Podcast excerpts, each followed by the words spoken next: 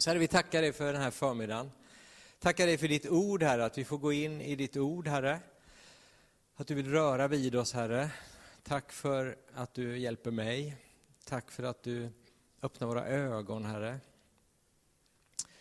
Tack för att du levande gör dig själv för oss, Jesus. Vi prisar dig för det.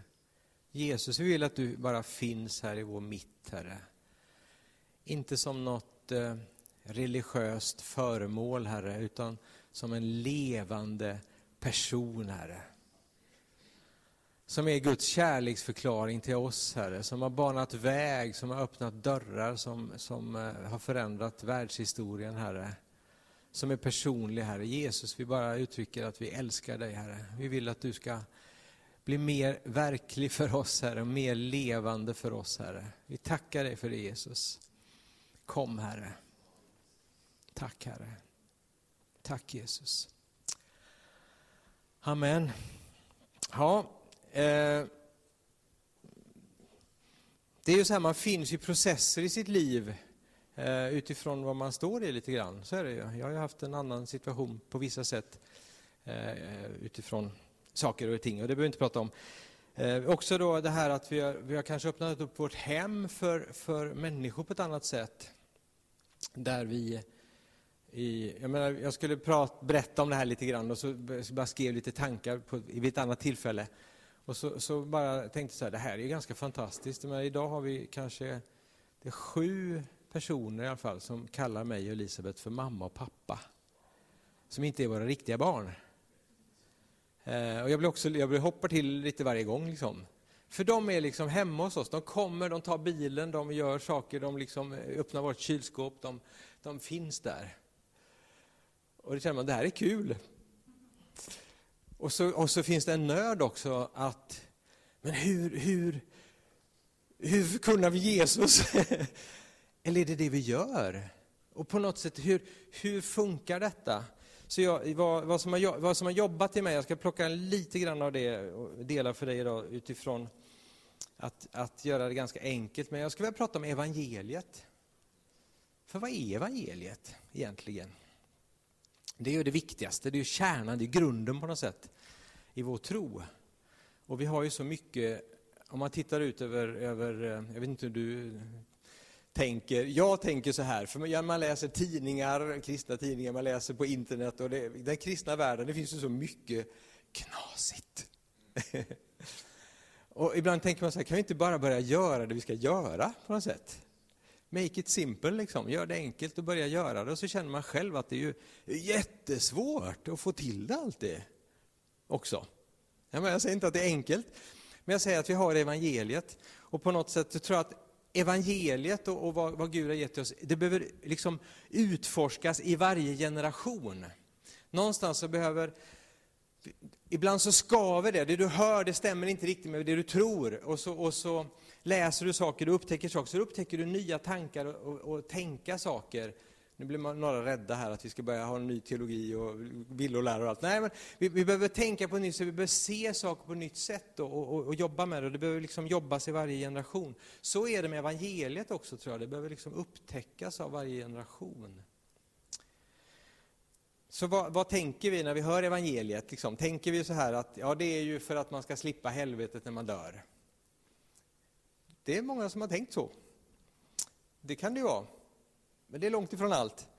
Eller är det någonting som evangelister håller på med? Det är vissa människor som håller på med evangeliet. Jag håller på med andra saker. Jag håller på liksom och bygger en grund för andra och jag liksom faciliterar eller jag liksom är så här, jag bara, jag bara snäll. Jag är inte som evangelister, de är lite knasiga. Skrattar högt och säger fel saker på fel tillfälle. Eller är det någonting annat? Eller är evangeliet någonting vi pratar om på jul? Är det en sån liten keramik-Jesus som ligger där inne? Julevangeliet. Liksom, vi tittar in i vår krubba och så tänker jag, jag fattar ingenting vad evangeliet är när jag ser min krubba, men det är väl jättebra den här berättelsen och den står i Bibeln. Och det är liksom så här, Jesus föddes och Ja, det är jättedjupt och jättestort.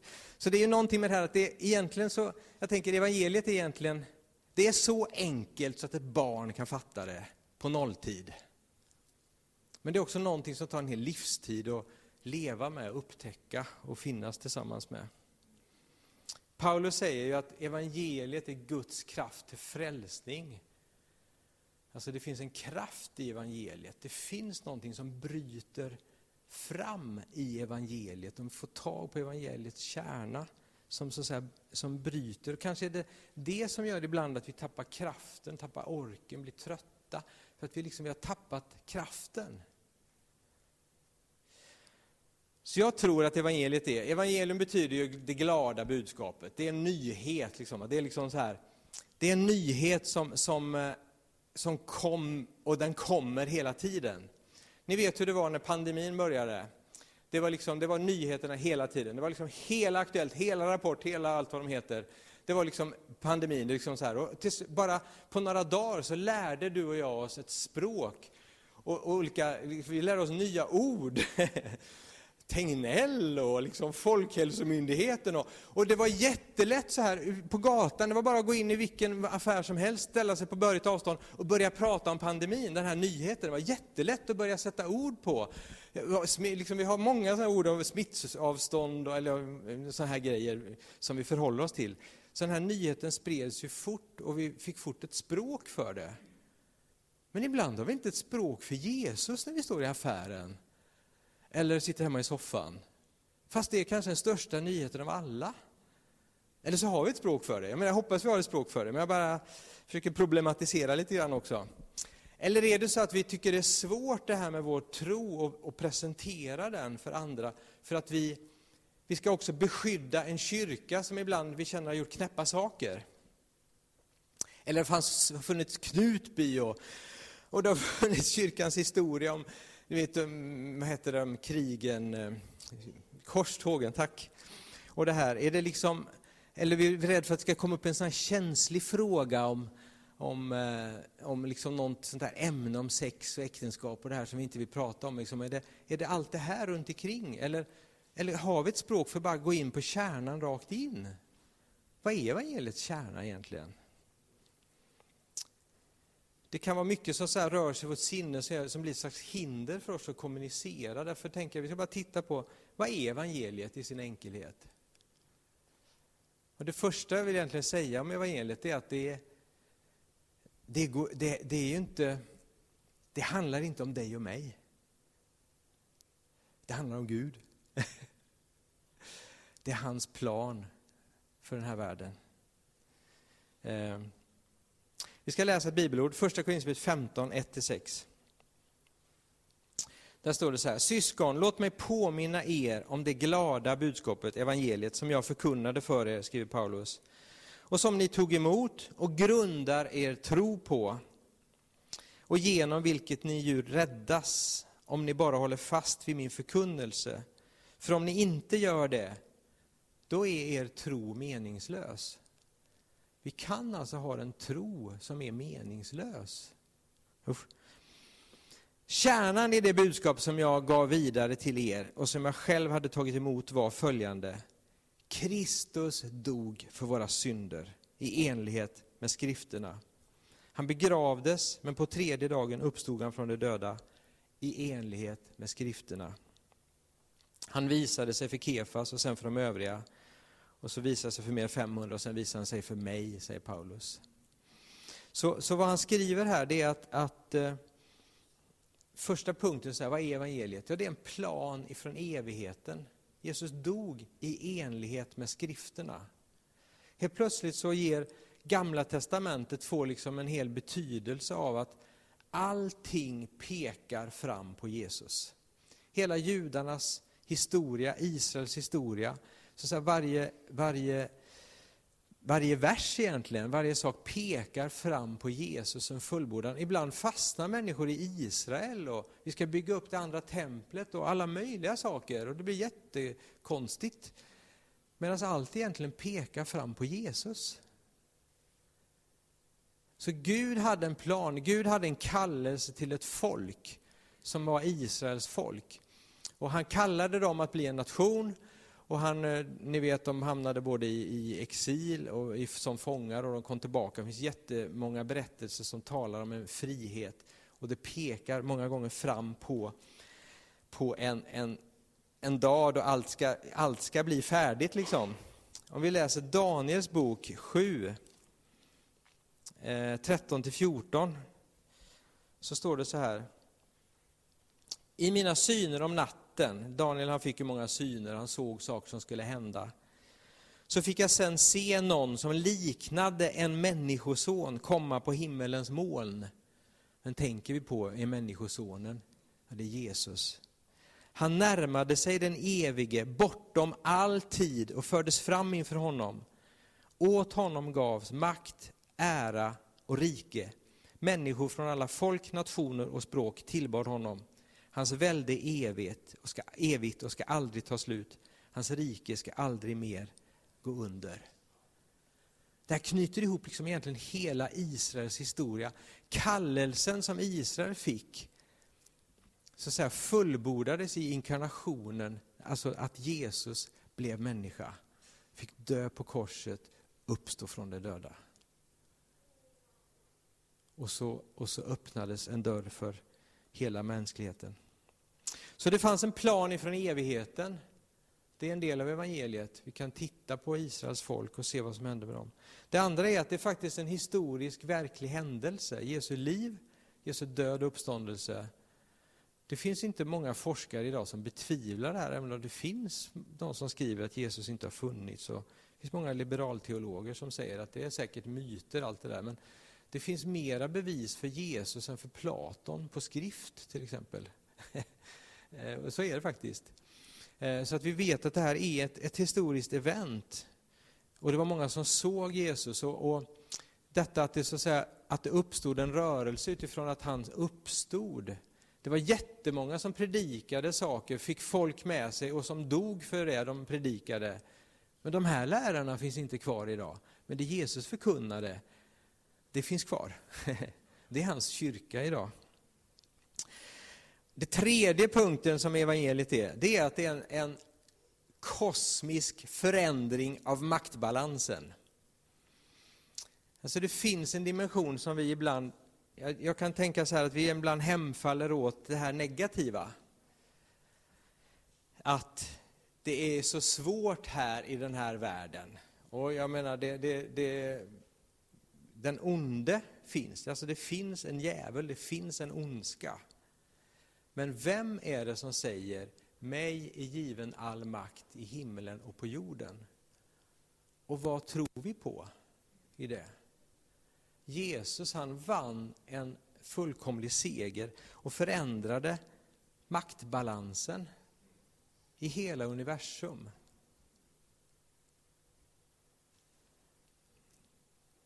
Han gjorde en perfekt betalning för all den synd eller bortvändhet från Gud som fanns hos människan. Eh, som så att säga då egentligen förtjänar ett straff.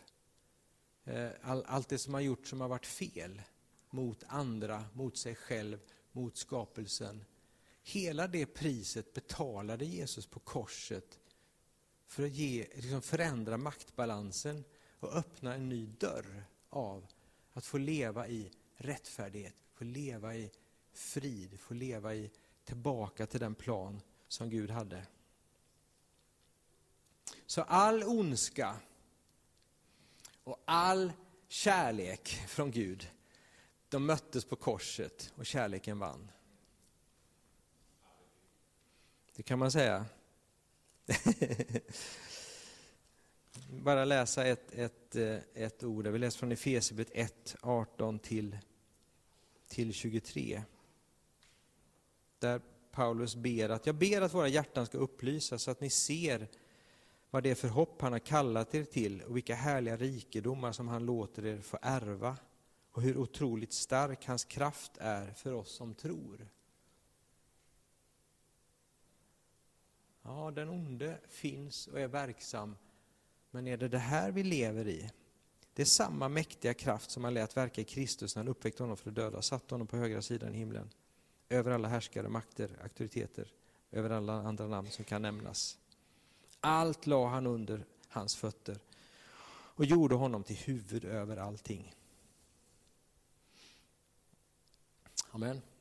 Så maktbalansen förändrades. Det finns en ny dörr. Och en del av det här på våra bibelsöndagar så håller Kristoffer på att liksom undervisa om det här och kommer att ta oss vidare att, att se de här bitarna tydligare. Eh, det fjärde, jag nu har jag sagt så här att det är en plan från evigheten, att det är en verklig händelse, att det är en förändring av maktbalansen. Det är ett utsträckt erbjudande till hela mänskligheten. Nu har det hänt på korset. Maktbalansen är förändrad. Nu finns det en utsträckt hand. Det är fritt att ta emot. Det kostar inga goda gärningar. Det kostar ingen prestation. Ingen av dig eller mig, vi behöver vara duktiga eller, eller förtjäna det här, utan det finns en utsträckt hand. Så. Vad tror du femte punkten är då? Behöver man ge respons på det eller säger man vad bra, vad fint? Ja men det är ju så vi gör i kyrkan mycket, vad fint. Halleluja.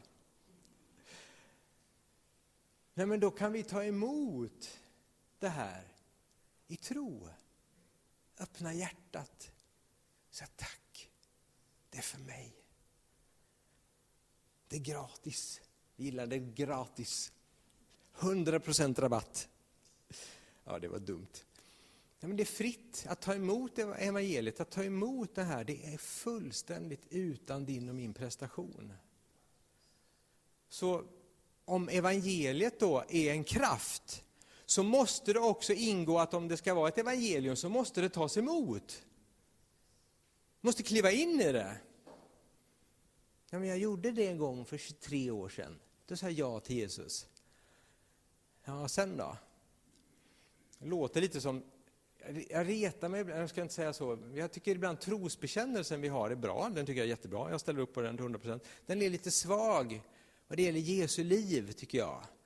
Föddes av jungfru Maria, pinade under Pontius Pilatus, dog, uppstod och begravdes. Och, ja, begravdes uppstod.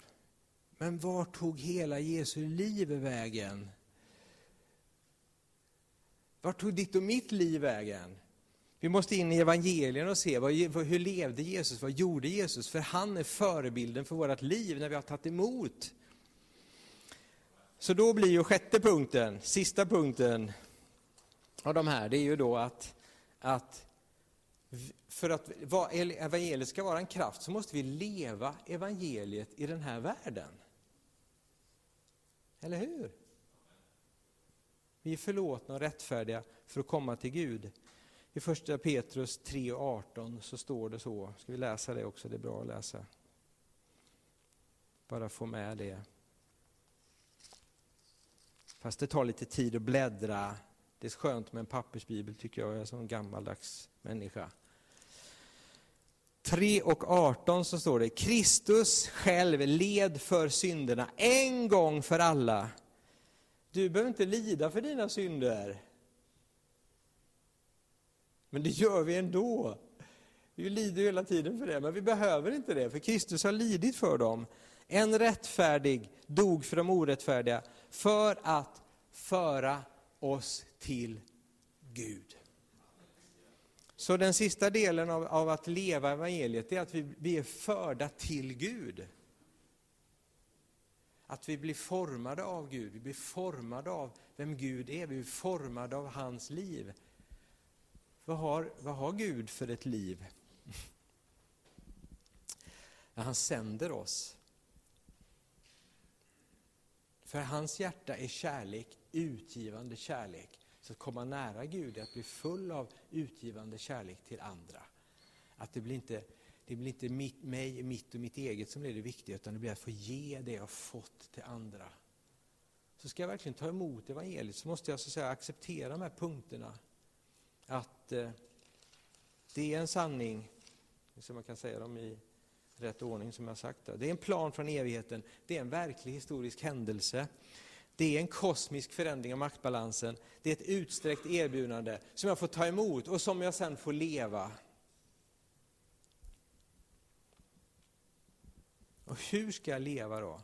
Jag ska leva ett liv, det här sa Kristoffer i förra söndagen. Jag leva ett liv som förhärligar Gud. Och hur gör jag det? Ja, där kanske jag inte längre så jag tänker som jag alltid har gjort. Jag har kanske varit väldigt fokuserad på mycket saker man gör i kyrkan. Jag kanske tänker att egentligen när jag lever ett liv som förhärligar Gud, det är mer ett liv som Jesus levde. Han var också i kyrkan, han var också i bön. Jag säger inte det här emot, men jag känner på något sätt att han levde bland människor i världen. Det var det viktigaste, inte att göra ett bra intryck i kyrkan, inte att göra ett bra intryck bland, bland de fromma och fina, utan att, att leva sitt liv i världen. Så det finns två delar av det här. Jag ska snart knyta ihop det här. Det går fort 20 minuter. Eh, och då är det så här, det, det, det, finns två saker som egentligen man kan, man kan kondensera evangeliet i. Det ena är korset och det andra är riket. För Jesus han skapade sitt rike, eh, men det grundas på korset. Vi, vi, ibland kan vi liksom fokusera, kyrkor i historien på olika sätt, man har fokuserat på antingen det ena eller det andra. Antingen har man bara fokuserat på korset, man har fokuserat på det andliga, man har gett nattvard, man har liksom förlåtit, man har låtit folk gå hem. Och så har det varit bra. Och så har man, liksom, man, man har liksom levt det. Och det är, inget, det är inget fel, men det är inte helheten det finns också riket då. Vissa människor, har, eh, vissa kyrkotraditioner har fokuserat mest på riket. Man har ett starkt socialt arbete, man jobbar ute bland människor, man betjänar samhället, man finns ute. Man liksom verkligen gör en god, en god tjänst ut i den här världen. Men man, men man, men man har tappat bort korset. Men vi behöver bägge delarna. För att leva evangeliet så behövs vi, vi båda delar. Så jag tänker att olika tider har olika saker betonats för vårt samhälle, eller betonats i kyrkan gentemot samhället. Så man kanske bara betonat korset, man bara betonat det sociala, eh, det utsträckta, det, det som är rik, riket. För vad var det Jesus förkunnade? Han förkunnade jättemycket riket. va? Vi behöver upptäcka vad är Guds rike, få tag i det för att kunna leva det tänker så här idag, så tänker jag att vad är det för trender vi ser i vårt samhälle? Jo, men vi ser att nationalism växer. Vi ser att små, små sammanhang växer som en reaktion mot det globala. Alltså det finns ett, det, vi tänker så här, världen är så stor så jag behöver hitta, vad är det som är svenskt? Liksom, va? Vad är det som är min familj? Vi behöver hitta den här lilla gruppen där vi liksom kan knyta an. Vi behöver hitta Guds rike. Jag fattar inte det här att vi ska liksom ha Sverige svenskt. Vad är det? Utan vi ska ha Guds rike.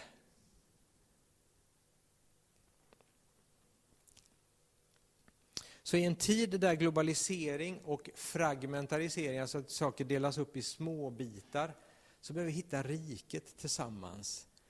Eh, och läsa vad Jesus sa. Vad sa Jesus om riket? Hur levde han riket? Hur kan vi leva riket? Hur kan vi leva ut det här? Att få leva ut det som när fariseerna kom och så sa så här, ja men vi ger tionde och vi gör allting rätt liksom i kyrkan, så här, i synagogan. Men då säger Jesus, men ni glömmer det viktigaste, ni glömmer rättvisan, barmhärtigheten och troheten. Ut och se till att det blir liksom rätt ställt bland människor. Låt Guds rikes mentaliteten flöda ut på din arbetsplats där du finns, att de här sakerna får, får genomsyra. Lev ut riket var du finns. Ta med dig korset och lev ut riket där du finns. Det är evangeliet. Och sen att förstå så att säga, Guds frälsningsplan, att det Kyrkan är inte ett alternativ bland så många saker. Liksom. Det är vilket gym jag ska ha, det är vilken, liksom, vilka kläder jag ska ha, vilken stil jag ska ha, om jag ska vara friluftsmänniska eller om jag, liksom, vad jag är liksom, för typ av människa. Utan jag hittar frälsningsplanen, jag ser att jag är en del av hela Guds frälsningsplan genom Israels historia, genom kyrkans historia och fram till nu. Det här håller ihop. Jag tror att när varje generation börjar upptäcka eh, evangeliet, då tror jag det här med att läsa Bibeln och att be vaknar till liv. Vi säger ibland så här, du läser väl din bibel och du ber väl och du, då hukar folk ibland och känner så här, oh, jag orkar inte det eller jag gör inte det eller så. Men låt evangeliet bara komma in och, och liksom reta igång dig. Jag måste ju ta reda på hur Jesus gjorde. Jag måste ta reda på hur det här funkar. Jag måste ta reda på hur jag lever, hur jag lever mitt liv. Och, och sätt fokus på, det var en teolog som sa så här, jag tycker det är retsamt och bra. Han sa så här, det var inte liksom det var inte köttet som blev ord, utan det var ordet som blev kött. Vad menar jag med det? Jo, att vi, vi tänker ibland att Bibeln är vår högsta auktoritet. Nu blir det jobbigt. Men det är Jesus som är vår högsta auktoritet. För det är han som har fått all makt i himlen och på jorden. Det var så att säga inte Eh, det var inte så att säga, det var ordet, Guds ord som skapade den här världen, det blev kött, det blev Jesus, det, det för, liksom implanterades, inkarnerades i en människa så att du och jag kan bli sanna människor och leva ut evangeliet på den här jorden. Det var inte så att Jesu liv förpackades i en bok som blev Bibeln. Men Bibeln är vårt bästa fönster in för att se vem var Jesus? Vad gjorde han? Nu behöver vi sluta där. vi fortsätter vid något senare tillfälle. Eh, jag skulle bara vilja utmana dig med, med ett par frågor. Har du tagit emot evangeliet i sin fullhet? Alla de här stegen, lever du ute? Har du tagit emot det? Tror du att det är sant? Har du sett maktbalansen förändrad? Har du några hang-ups när du försöker dela din tro med andra? Vad är de i så fall? Börja prata om det med folk. Börja, liksom, börja jobba med det här på samma sätt som vi jobbade med pandemin för att förstå hur vi ska göra, och tvätta händerna och gå på rätt och vara på rätt avstånd. Alltid. Vi jobbade jättemycket med det i vårt sinne. Tänk för att kunde ha samma frenesi och jobba med evangeliet i sex månader.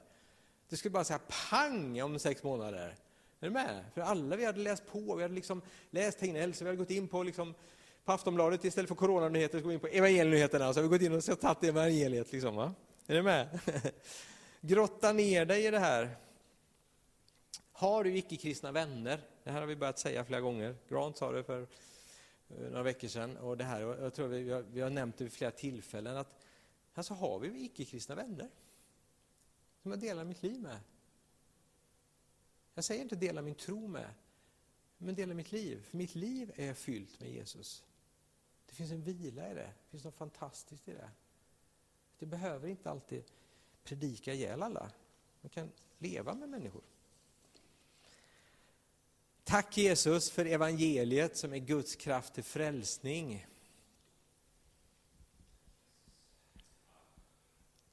Amen.